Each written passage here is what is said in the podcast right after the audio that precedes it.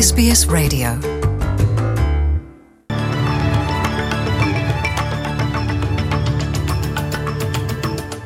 ወደ ዝርዝር ዜናዎቹ ከማለፋችን በፊት ርዕሰ ዜናዎቹን እናስቀድማለን። ፋቲማ ፔይመን የመጀመሪያዋ ሂጃብ ተከናናቢ የፓርላማ አባል ሆኑ። የኃይል ማሰራጫዎች ላይ አድሮ የነበረው የከፋ ጫና ማብቃቱን የኃይል ሚኒስትር ክሪስ ቦውን ገለጡ። የሚሉት ግንባር ቀደም ርዕሰ ዜናዎቻችን ናቸው። ፋቲማ ፔይመን የምዕራብ አውስትሬልያ ሌበር ፓርቲ የመጀመሪያዋ ሂጃብ ለባሽ የፌዴራል ፓርላማ አባል ሆኑ። የፔይመን አሸናፊነት የሌበር ፓርቲ 26 የሕግ መወሰኛ ምክር ቤት አባላት እንዲኖሩት አድርጓል። ሌበር ፓርቲ በሕግ መወሰኛ ምክር ቤት ድንጋጌዎችን ለማሳለፍ የአንድ አነስተኛ ፓርቲ ወይም የግል ተመራጭ ድምፅ ያሸዋል። ሴናተር ፔይመን በልጅነታቸው ከአፍጋኒስታን ወላጆቻቸው ጋር መጥተው ያደጉትና እየኖሩ ያሉት በሰሜናዊ ፐርስ ክፍለ ከተማ ነው።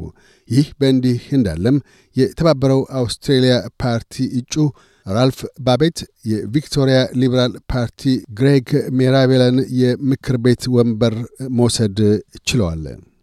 የፌዴራል ኃይል ሚኒስትር ክሪስ ባውን ጫና በስቶበት የነበረው የኃይል ማመንጫ አዋኪ ጊዜ ማለፉን ገለጡ።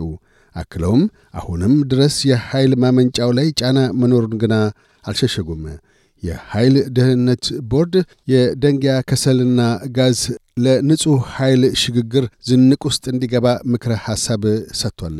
የጅምላ የኃይል ሽያጭ ዋጋ ከ2021 ጀምሮ በአምስት እጥፍ ጨምሯል። የአውስትራሊያ ፉክክርና የሸማቾች ኮሚሽን ኩባንያዎች የኃይል ተጠቃሚዎች ላይ ዋጋ እንዳያኖሩ ቁጥጥር የሚያደርግ መሆኑንም ገልጧል።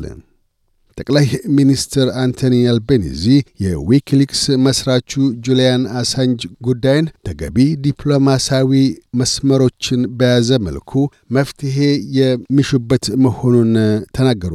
ባለፈው ሳምንት መጨረሻ የእንግሊዟ የአገር ውስጥ ጉዳይ ሚኒስትር ፕሪቲ ፓቴል አሳንጅ ተላልፎ እጁ ለዩናይትድ ስቴትስ እንዲሰጥ ወስነዋል።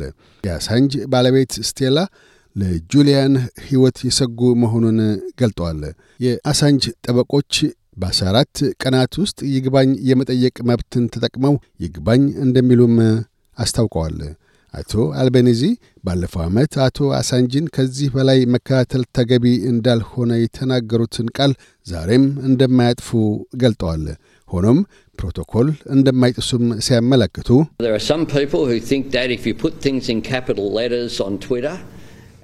በትላልቅ ፊደላት ትዊተር ላይ በቃለ አጋኖ ምልክት ማስፈር በጣሙን ጠቃሚ እንደሆነው አድርገው የሚያስቡ አንዳንድ ሰዎች አሉ። እንዲያ አይሆንም። መምራት የሚሻው መንግሥት ተገቢ በሆነ ዲፕሎማሲ ከወዳጆቻችን ጋር መነጋገር ነው ብለዋል። በሌላም በኩል አዲሱ የአውስትሬልያ መከላከያ ሚኒስትር ሪቻርድ ማልስ ዛሬ ህንድ ገብተዋል። ሚኒስትር ማልስ እስከ ሐሙስ ጁን 23 ድረስ ህንድ የሚቆዩ ሲሆን በቆይታቸውም ወቅት የሁለቱ አገራት የመከላከያ ሚኒስትሮች ስብሰባዎች ላይ ይታደማሉ። ከህንዱ አቻቸው ራጅናት ሲንግ ጋር ሆነው የአውስትሬልያና ህንድ የመከላከያ ስትራቴጂን እንደሚነድፉም አመላክተዋል። በተጨማሪም ከህንድ የውጭ ጉዳይ ሚኒስትር ጋር ተገናኝተው ይነጋገራሉ። ዛሬ ጁን 20 ዓለም አቀፍ የስደተኞች ቀን በመላው ዓለም ታስቦ ውሏል። ዕለቱ ታስቦ በዋለበት ቀንም በዓለም ላይ የስደተኞች ቁጥር ከመቶ ሚሊዮን በላይ ኑሮ ይገኛል። ከአንድ አስርት ዓመት በፊት ከነበረው በበለጠ በተለያዩ አገራት የተፈጠሩት ግጭቶች ሳቢያ ለስደተኞች ቁጥር መናር አስባብ ሆኗል። አውስትራሊያውያን የታሊባን አፍጋኒስታንን መቆጣጠርና የዩክሬንና ሩሲያን ጦርነት ተከትሎ 20 ሚሊዮን ዶላርስ ለስደተኞች መርጃ ለግሰዋል። በኒውዚላንድ አውስትሬልያና ፓሲፊክ ሀገራት የተባበሩት መንግስታት ስደተኞች ኤጀንሲ ተወካይ የሆኑት ናይጂት ላም አውስትራሊያውያን ለስደተኞች የሚያደርጉት ችሮታ ከፍ እያለ መምጣት ተስፋ ሰጪ መሆኑን ተናግረዋል። አክለውም የስደተኞች ቀን ስደተኞችን በክብር መዘከሪያና ለአዲሱ አገራቸው ውብና ድንቅ ባህሎቻቸውን ያጋሩበትን ሞገስ የሚያለብስ መሆኑንም አስገንዝበዋል።